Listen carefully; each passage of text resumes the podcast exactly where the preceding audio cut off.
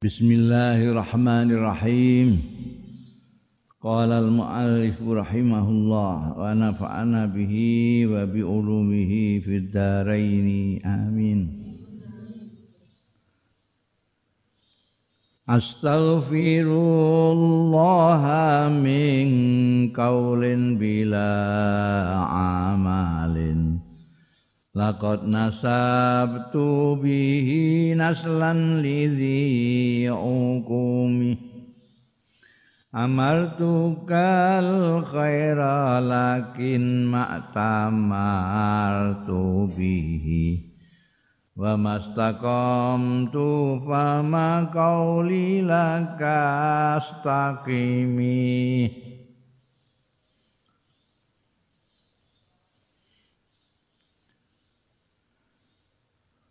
habis nasihati macam-macam tentang bahayanya nafsu tapi turute lalu menyadari sendiri. Terus njaluk ngapura. Astagfirullah nyuwun ngapura kula Allah ing Gusti Allah. Njaluk ngapura ingsun ing Allah mingkaulin saking ucapan bila amalin tanpa ngamal lakot nasab tu yakti teman-teman. Nisbatake sapa ingsun bihi.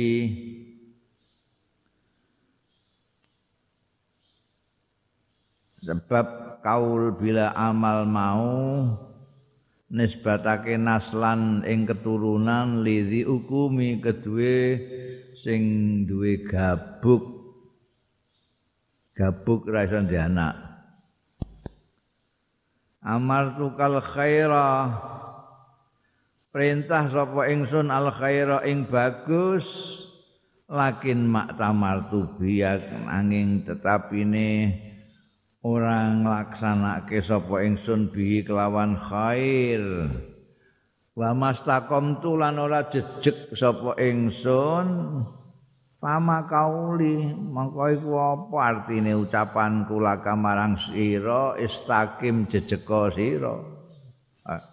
Jadi beliau menyadari kok nasihat macam-macam tentang nafsu, tentang bagaimana menghormati tamu dan segala macam.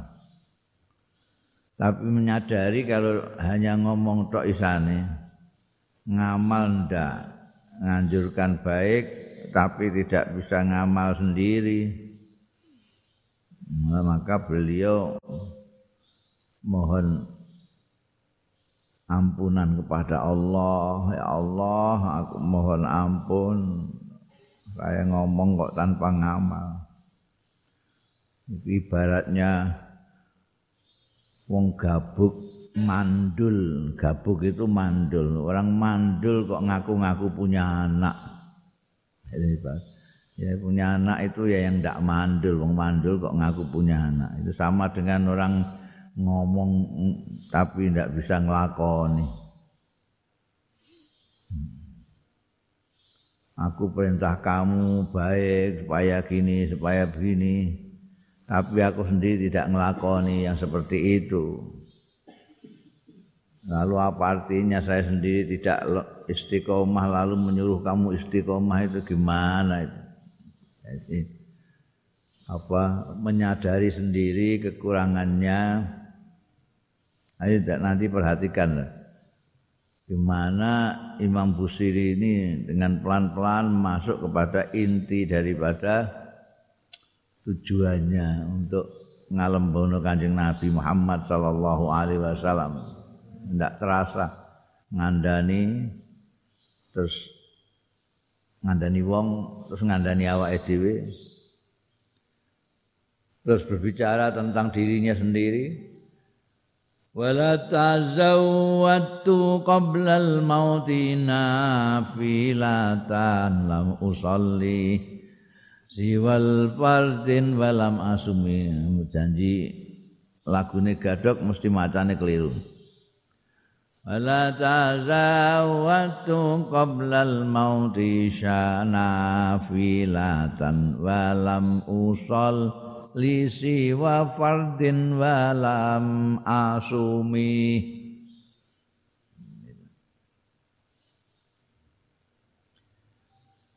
Wala tazawwatu lan ora sesangut tidak berbekal sapa ingsun qablal mauti sebelum mati. Nafilatan ing kesunatan walam usolli lan ora salat sapa ingsun siwa fardin kejaba salat fardu iku subuh zuhur asar maghrib isya tok kuwi lah walam asumi juga ora tahu poso liyane fardu bulan Ramadan. Asale walam usolli walam asum siwa fardin. Nafilatan belas ora tahu. Nah yang ini aku nasikati kowe kongkon jejeg iku piye wong aku dhewe jejeg. Untuk sangu mati ora tahu ibadah tambahan, salat sunat, zuhur ya langsung ngono ae. Ora nganggo qobliyah, ora nganggo ba'diyah. Asar ora nganggo qobliyah. Maghrib ora nganggo ba'diyah. Isya ora nganggo qobliyah ba'diyah, ora nganggo witir barang, subuh ora nganggo qobliyah. Ya semua salat salat ya sing fardu-fardu tok iku. Memang waktu poso ya Ramadan tok iku. Menyadari kekurangannya sendiri lalu teringat Zalamtu sunnata man ahya zalama ila anistakat qadamahu durra min warami wa shadda min saghabin ahsa'ahu wa tawa تحت الحجارات كشحا مطرف الآدام وروادات الجبال سم من ذهب عن نفسه فأراها أيما سمامه mulai masuk membandingkan dirinya terus dengan pemimpin agungnya. Baina sama wal ard. Zolam tu aku iki jan ngani ngaya tenan sunnataman ing sunahe priagung sunahe wong ahya kang ngurip-ngurip ya man adzalama ing kegelapan malam. Ila anistakat temekane yen to mengeluh apa kodamahu delamaan lorone man ngeluhno adurra ing lara min waramin saking dene bengkak-bengkak iku apa bahasa Jawane hmm. abuh abuh abuh. Cara rembang abuh. Wasadda lan ning naleni min sagobin saking dene luwe luwe kuwi lesu. Lesu itu lapar. Naleni ning seti ahsaahu ing padarane man wa tawalan nglempit tahtal hijarati ning isore watu. Nglempit kashan ing lempeng. Mutrafal adami sing mulya kulite. Lembut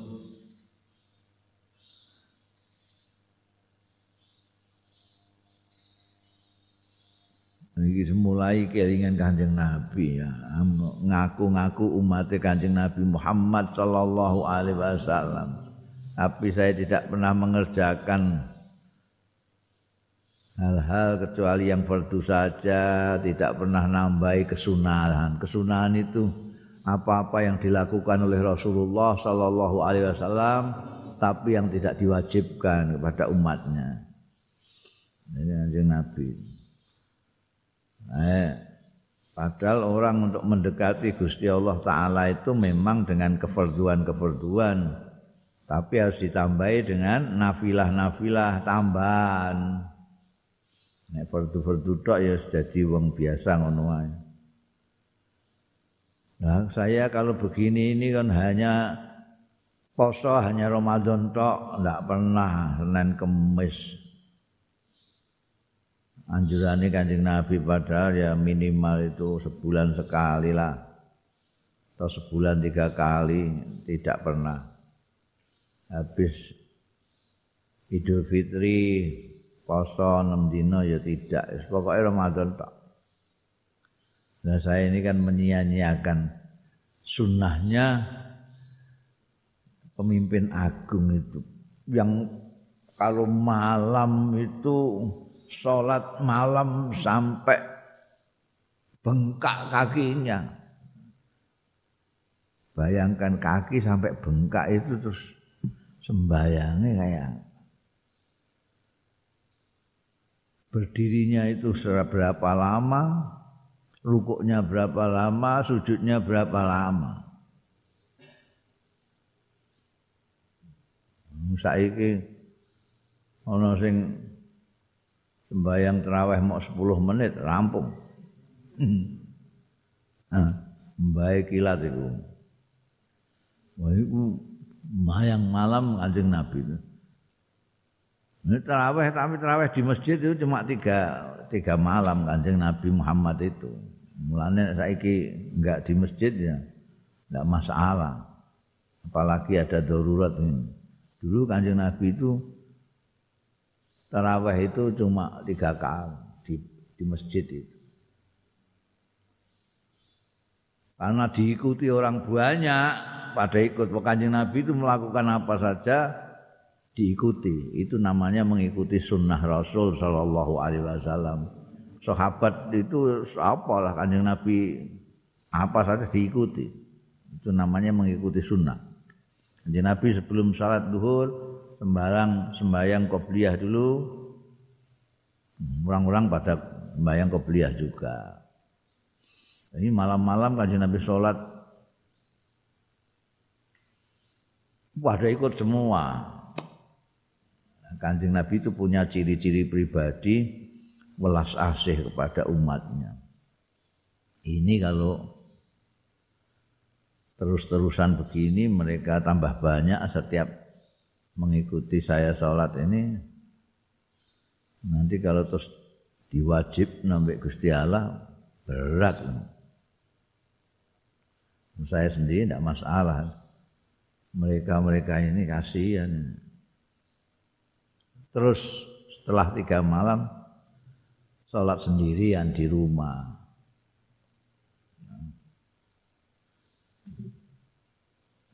Makanya lalu ada khilaf. Kalau mereka yang tidak ikut di rumah, yang tidak tahu kanjeng Nabi Muhammad Shallallahu Alaihi Wasallam di rumah, seperti Sayyidatina Aisyah garwa-garwane kanjeng Nabi, mereka tahunya ya cuma yang di masjid itu. Makanya orang-orang mengatakan masjid itu waktu itu hanya delapan rakaat itu nggak tahu kalau dilanjutkan di rumah karena karena Rasulullah Shallallahu Alaihi Wasallam tidak ingin itu nanti diwajibkan dan memberatkan umatnya. Sama dengan sikatan itu, anjing Nabi itu wah setiap saat sikatan, bisa ngomong sikatan, mau sholat sikatan, mau baca Quran siwakan lah cara Tapi terus beliau ngendika laulaan asyqa ala ummati la amartuhum bisiwa qabla kulli salatin. Kalau saja saya tidak ingin memberatkan umatku, maka akan aku perintahkan untuk siwakan setiap kali mau sholat. Jadi ada welas asihnya itu. Padahal kanjeng Nabi itu kalau malam sampai abuh itu apa tadi? Bengkak kakinya. Itu kalau soal sholat, soal poso, anjing Nabi itu masalah kadang dua hari tidak makan, sehari sudah biasa, sehari semalam nggak makan itu. Kalau lapar, terus perutnya dikasih batu ditalen. Karena prinsipnya lapar itu kan karena tidak ada isinya. Nek kamu isi pakani, ya tidak lapar lagi. Nah kalau kamu tidak kamu isi dari dalam, bisa kamu isi kayak luar. Kasih batu, sama saja prinsip prinsipnya kan mbak Isa ini gini. Jajali ya, kowe nek engko lesu ngono, njiko watu apa botol loro, Besok kene taleni antep wis padha karo mangan rong piring itu. itu kanjeng Nabi itu biasa begitu itu. Masya Allah. Padahal apa adarane kanjeng Nabi itu kayak ngono apik ya. Ada cap kenabiane barang. Dikai watu untuk ganjel istilahnya ganjel menahan lapar. warawadathu lan ngerayu. Ngerayu cara jawane apa? Enggak ngerti aku. Ngerayu. Grecek grecek ya orang ngerayu ngerayu.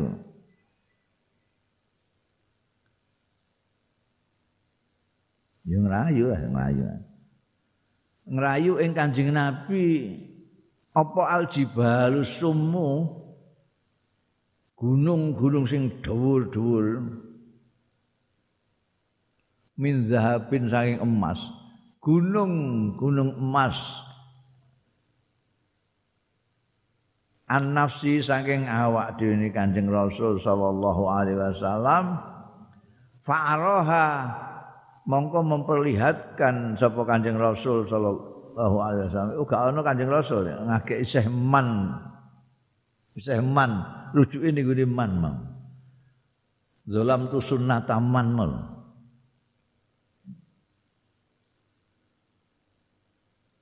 Yang mengikat perutnya dengan batu tadi itu Ini dirayu-rayu. Beliau ini ya, oleh gunung-gunung emas yang menjulang. gunung itu malaikat misal digawe emas ditawakno ning Kanjeng Nabi. Kanjeng Nabi dirayu-rayu. Bahasa sastranya itu dirayu-rayu. Fa'araha mongko memperlihatkan sapa Kanjeng Rasul ha ing jibal ayyama samamin dengan se hebat-hebatnya penolakan. Ndak, ndak. Ngapain? Wa akadzat zuhdahu lan ngukuhake zuhdahu ing zuhude man zuhude sunataman mal fiha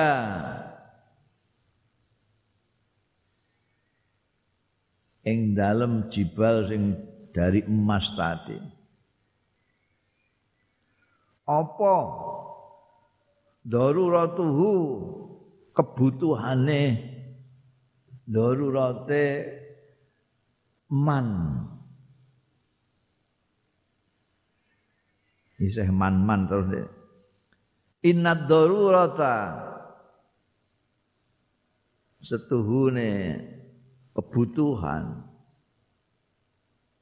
Iku la ta'du orang riwati alal isomi ing atase kemaksuman.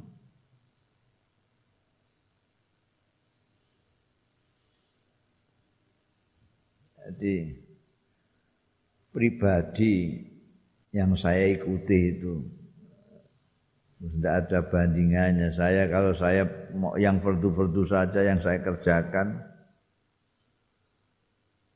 nah junjungan saya itu sampai bengkak-bengkak kalau sholat malam. hampir setiap kali poso sampai perutnya perlu diganjal dengan batu.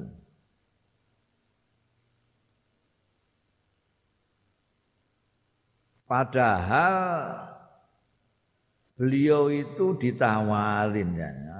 Gunung-gunung emas itu menawarkan diri.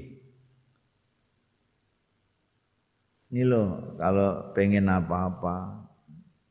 Mungkin gunung-gunung emas itu menyangka kanjeng Nabi tidak makan. Sampai perutnya ngelempet dikasih batu itu karena tidak punya duit maka ditawari emas Sak gunung menawarkan diri iki lo ambil saya untuk nanya he iku ora usah jajan ning restoran paling larang sak restorane sisan tuku wis hmm. hmm tapi ya, untuk apa Rasulullah itu pimpinan teladan contoh termasuk contoh dalam kesuhudan. Zuhud itu sampai dunia anggap rempreh.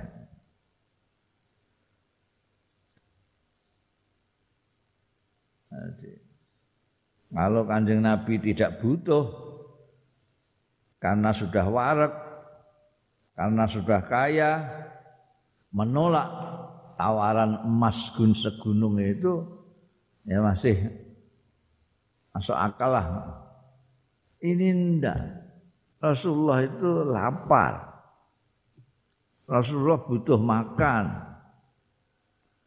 Tapi ditawari gitu enggak mau. Ini menunjukkan betapa hebatnya di dalam soal zuhud. Loh, Nabi kok kelaparan. Nabi kok butuh makan. Katanya maksum. Terjaga. Loh, anjing Nabi maksum itu terjaga itu terjaga dari perbuatan-perbuatan buruk. Dari perbuatan maksiat, perbuatan yang tidak baik, perbuatan yang tidak elok. Tapi kalau lapar, haus itu tidak mengurangi kemaksumannya la ta'du alal isam darurah itu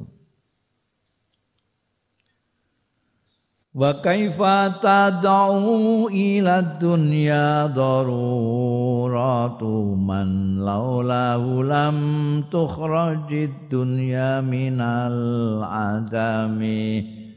Baru Muhammadun Sayyidul kaunaini wa saqalai. Ini wal fariqaini min urbin wa min ajami. Nabiyunal amirun nahi fala akhadu. Abarru fi min huwala na'ami. Baru baru beliau menyebut-nyebut secara jelas siapa tadi itu? Sosok yang dibicarakan luar biasa tadi. Yang ditawari masak gunung diguyu tok ayam ayam samam. Nek samam iku mak menolak tok. Nek ayam samam iki nolake mbek ngguyu. Diguyu malah dapurmu menawani aku emas ya. Ayam samam Siapa itu pribadi yang begitu? Muhammadun. Kanjeng Nabi Muhammad sallallahu alaihi wasallam. Sayyidul Kaunain. Memimpine alam loro, alam dunia, alam akhirat. Wasaqalain lan makhluk loro manusa lan jin wal fariqaini min urbin lan kelompok dua min urbin saking Arab wa min ajami saking ajam wong Arab itu lete ndekne iku dunya iki ana ndekne mbek non ndekne. Arab mbek non Arab. Nah ning kene kan selain Indonesia semuanya dibilang asing, Singapura asing, Malaysia asing, se-Arab ya asing, Amerika asing. Ning Arab enggak ngono. Hanya ada Arab dan non Arab. Jadi dunia ini manusia ini ana wong Arab mbek non Arab. Mbok kowe ireng apa kuning apa abang apa mau dadi dudu Arab ya non Arab. Mulane aja mbok maknani ajam mbok maknani asing. Nek asing itu bahasa Arabe ajnab. Ajanib, ajnabi itu asing. Tapi nek ajam itu non Arab. Kanjeng Nabi Muhammad sallallahu alaihi wasallam bukan hanya pemimpinnya orang Arab tapi juga pemimpinnya non Arab. Tidak hanya pemimpinnya manusia juga pemimpinnya jin. Tidak hanya pemimpin dunia tapi pemimpin akhirat juga. Sapa Muhammad? Nabi Yuna. Nabi kita. Itu nabi kita itu al-amirun nahi. Nabi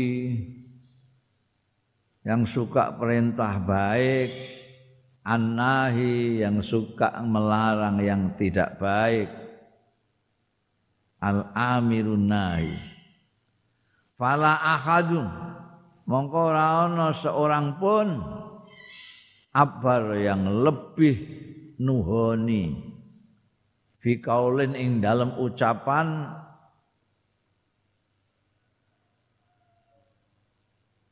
ucapan apa? Ucapan la. Fi kaulila ora fi kaulin. Fi kaulila ing dalam ucapan ora minhu saking nabi wala naami lan ora ya Kanjeng Nabi Muhammad sallallahu alaihi wasallam itu cerdasnya Imam Busiri. Beliau eh, mensifati Kanjeng Rasul sallallahu alaihi wasallam di samping sebagai pemimpin-pemimpin-pemimpin tadi yang paling menonjol di antara karakternya Kanjeng Rasul itu adalah al-amirun nahi al-amirun nahi suka memerintahkan yang baik dan mencegah melarang yang buruk ini ciri utama Kanjeng Rasul sallallahu alaihi wasallam. Di samping nanti abar fi qaulila minhu walana amila. Kenapa?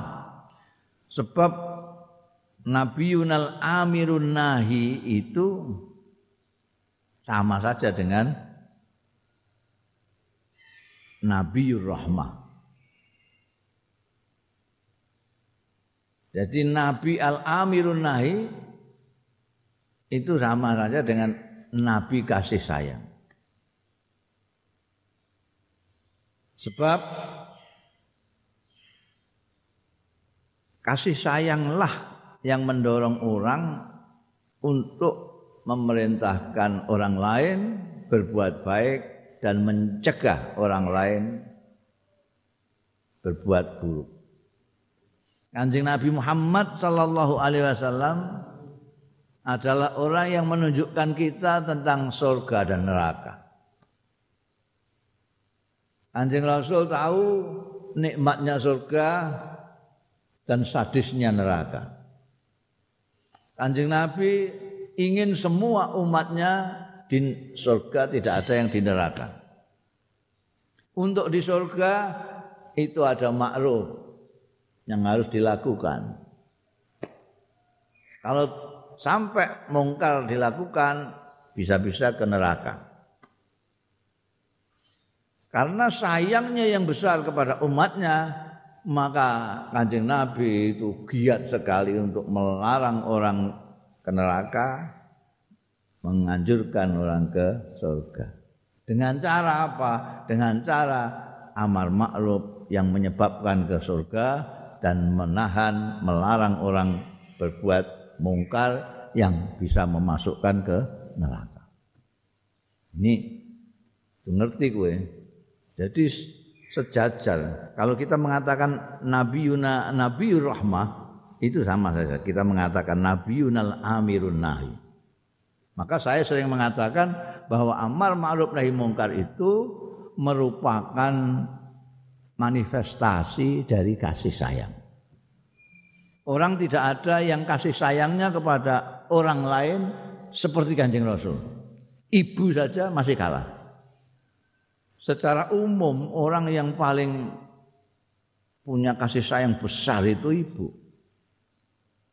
Saya sering menyontohkan kalau ada anak kecil penekan hujan-hujan itu ada beberapa orang yang tahu anak kecil itu penekan itu reaksinya macam-macam.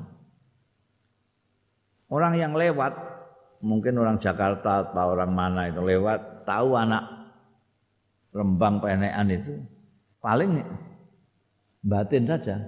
Ini anaknya siapa ini? Hujan-hujan begini manjat pohon jatuh cetet. Dibatin saja. Ya enggak ngomong enggak apa sudah. Lewat bukan siapa-siapa. Kemudian yang kedua tetangganya. Dia tahu. Yang manjat dia tahu dia kenal. Jenengin Parno No. Lho hujan-hujan kok penekan, eh? mudun. Kandaknya bapakmu. Eh, begitu, tonggo. Dia enggak turun, ya enggak apa-apa, dia langsung jalan aja, enggak anaknya saja. Nah, sudah pokoknya saya sudah meringatkan. Yang ketiga bapaknya, itu lebih kuat lagi. Tawon, loh, no, itu langsung gue tak Batinnya orang yang tidak tahu, kok kejam sekali nih bapaknya. Yang keempat, ibunya no. Baru goreng tempe diberitahu. Yuk, anakmu pendekan. Gorengan tempe dilupakan, tinggal gosong ndak gosong ndak urusan. Wali ngebrit menuju ke pohon yang dinaik no tadi. Tidak hanya ngomong, kakinya no dipegang. Ya turun. Sampai dipegang. Kenapa? Ini adalah apa namanya tingkat-tingkat kasih sayang yang menyebabkan Orang yang lewat tadi juga khawatir kalau dia jatuh, tapi ya khawatir-khawatir saja begitu aja lah. Tidak sampai seperti tetangganya, apalagi seperti ayahnya. Tapi yang paling khawatir kalau jatuh itu ibu. Karena ibu itu kasih sayangnya luar biasa. Dibandingkan siapa pun, bandingkan ayahnya saja masih tidak apa-apa nih paling sayang dengan anak itu ibu. Jadi paling tidak sampai hati kalau itu jatuh itu.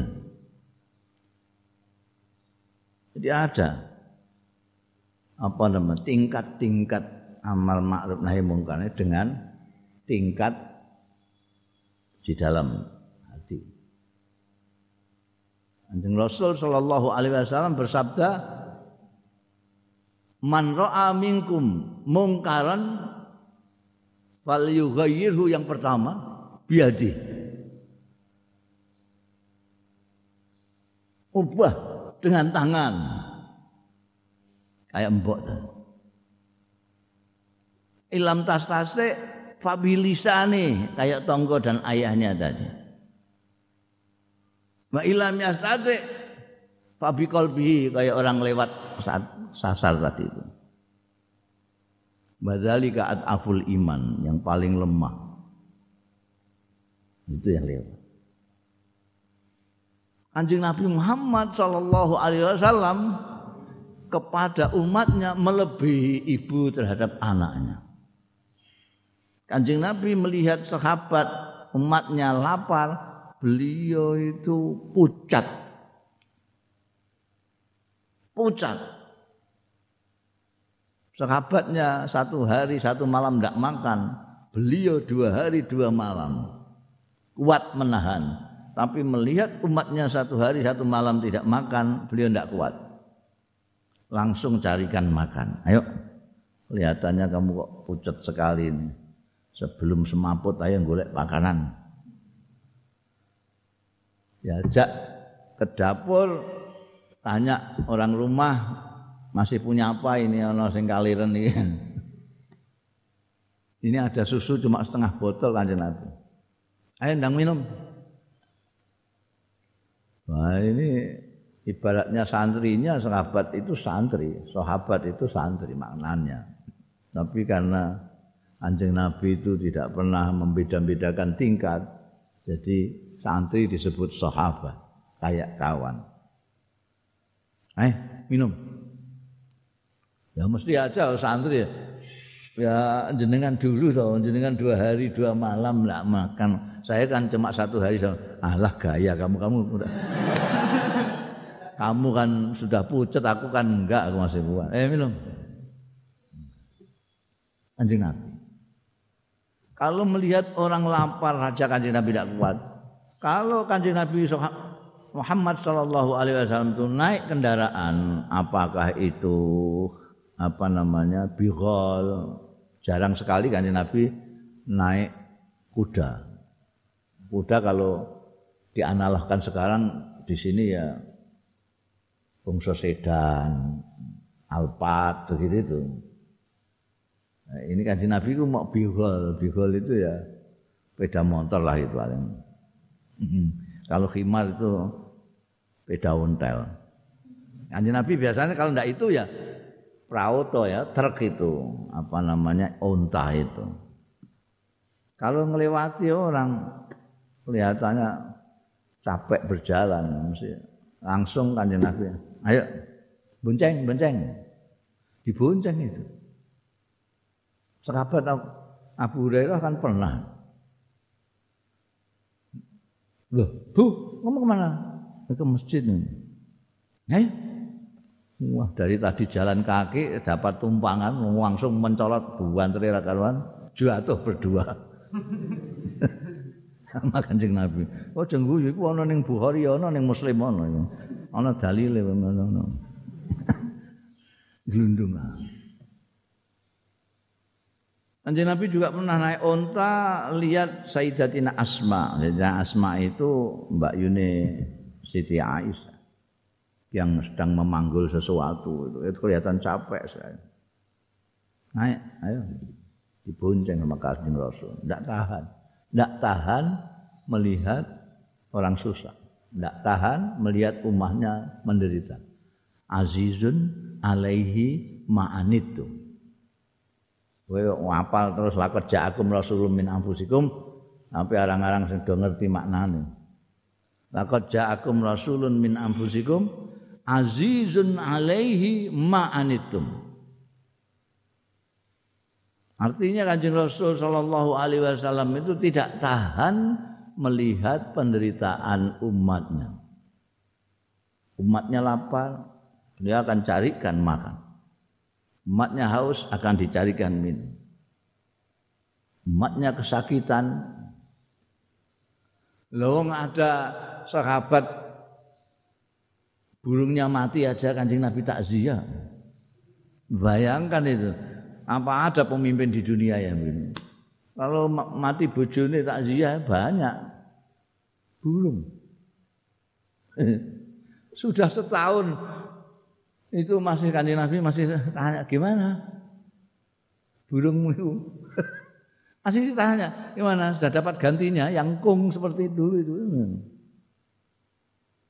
Azizun alaihim. Bayangkan kalau melihat orang yang lapar saja tidak tahan, Melihat orang haus saja tidak tahan, melihat orang capek saja tidak tahan. Bagaimana kalau melihat orang digergaji ndase. Disetrika geger. Untuk itu Anjing Nabi sangat sangat rajin sekali, intens sekali beramal makruf nahi mangkar. Karena tidak tahan kalau ada nanti umatnya. Itu saja masih ditambah minta syafaat hak syafaat kepada Allah Subhanahu wa taala. Jangan-jangan ada umatnya yang bandel. Dibilang ini ke neraka kamu jangan. Dinahi mungkari gitu masih bandel. Nggih neraka lah pokoknya enak gitu. Beliau masih ada reserve syafaat nanti itu. Untuk menolong. Jadi ada korelasi antara al-amirun nahi dengan ar-rahmah dengan azizun alaihi ma'anitum tadi. Makanya kalau saya mengatakan orang ngaku ulama warisnya kanjeng Nabi itu kalau dia tidak punya belas kasihan kepada orang, ngalimnya kayak apa pun saja, ah, tak guyu. Ya harus mempunyai belas kasihan kepada Al-amirun itu nomor satu ciri utama dan itu langsung oleh Allah diberikan di dalam Al-Qur'an. Azizun alaihi ma'anitum. Makanya lalu kuntum khaira ummatin ukhrijat linnas ta'muruna bil ma'ruf wa tanhauna 'anil munkar. Kemudian ciri berikut Kanjeng Rasul sallallahu alaihi wasallam abarru fi qaulila minhu wala na'am tidak ada orang yang jujurnya kanjeng Nabi Muhammad sallallahu alaihi wasallam konsisten antara ucapan dan perilaku. Pemimpin-pemimpin banyak yang ngomongnya mulia-mulia tapi kelakuannya tidak semulia omongannya. Omongannya iya, perilakunya tidak. Kalau kanjeng Nabi abaru fi kaulillah juga fi kaulinam. Iya, ya iya. Makanya disebut al-amin. Oleh orang-orang termasuk musuhnya sing gedeng mbekan Kanjeng Nabi mergo senengane pangeran pirang-pirang dikongkon pangeran siji tok ngamuk tapi tetap kalau mau apa-apa yang dipercaya ya kanjeng Nabi Muhammad Shallallahu Alaihi Wasallam. Karena bisa dicekel. Kalau mengatakan iya ya iya. Kalau mengatakan tidak ya tidak. Kalau mengatakan iya mulut dan kelakuannya paralel. Nah. Sekarang banyak wah ngomong api era karuan. Kita harus bersatu apalagi dalam kondisi yang seperti ini. Ukhuwah Islamiyah harus kita jaga. Tapi dia sendiri provokator. Kita harus mempunyai solidaritas yang tinggi pada sesama. Kita harus dermawan seperti pemimpin kita. Pemimpin kita itu sangat dermawan sekali apalagi kalau bulan Ramadan. Dia sendiri pelitnya luar biasa. Tidak konsekuen. Kanjeng Nabi abaru fi kaulila wa abaru fi kauli na'am. Ya, ya. Jadi, makanya tidak hanya kawan tapi lawan juga kagum dengan Kanjeng Rasul sallallahu alaihi wasallam. Huwal habibul ladzi turja syafa'atuhu likulli haulin minal ahwali muqtahimi muqtahami padha wae tergantung sing ijazah kowe apa. Ijazah muktahami ya maca muktaham. Aku untuk ijazah muktahimi ya muktahim. Maknane padha ae. Wal habibul ladzi turja syafaatuhu fi kauni. Mbok lagokno pae itu enak. Karena syairnya Imam Busiri ini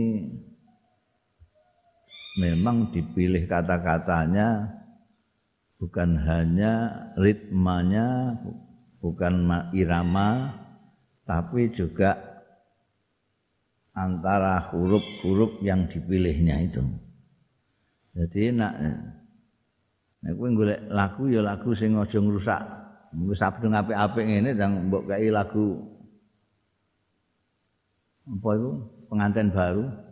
Ya juga cocok ngono sing mbok dawak-dawakno pokoke ben cocok terus mbok dawakno. Wal habibun ya gak cocok. Kadang-kadang terus muktahim itu mine dua ra karuan. Gak cocok. Golek lagu sing kira-kira pas. Wong iku akeh lagu sing pas janji lagu standar mesti pas iramane kan.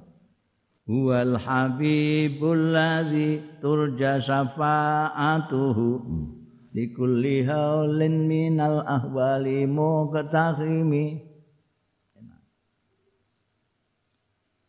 Ana lagu sing wal habibul ladzi turja syafaatuhu. Iku saya make-make likulli haulin minal. Minale sing dul alnale. Likulli haulin minal. Ahwa mestine sing dawa ahwali muqtahimi oh muqtahimi kedawan ini. Wal habibul ladzi turja syafaatuhu Allahu